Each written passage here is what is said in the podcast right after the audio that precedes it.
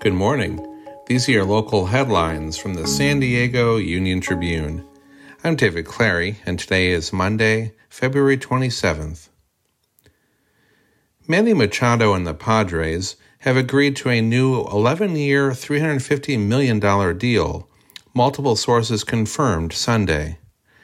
There is no opt out clause in the new contract, which also has full no trade protection for Machado.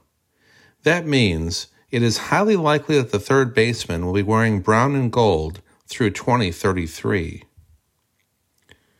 One week after a 22 year old man was killed at North Claremont Community Park, residents gathered Sunday to denounce the violence.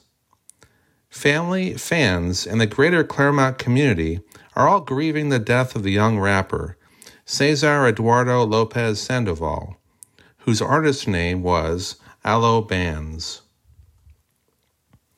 First declared on February 14, 2020, the county's COVID 19 emergency officially ends Tuesday, the same day the statewide proclamation expires.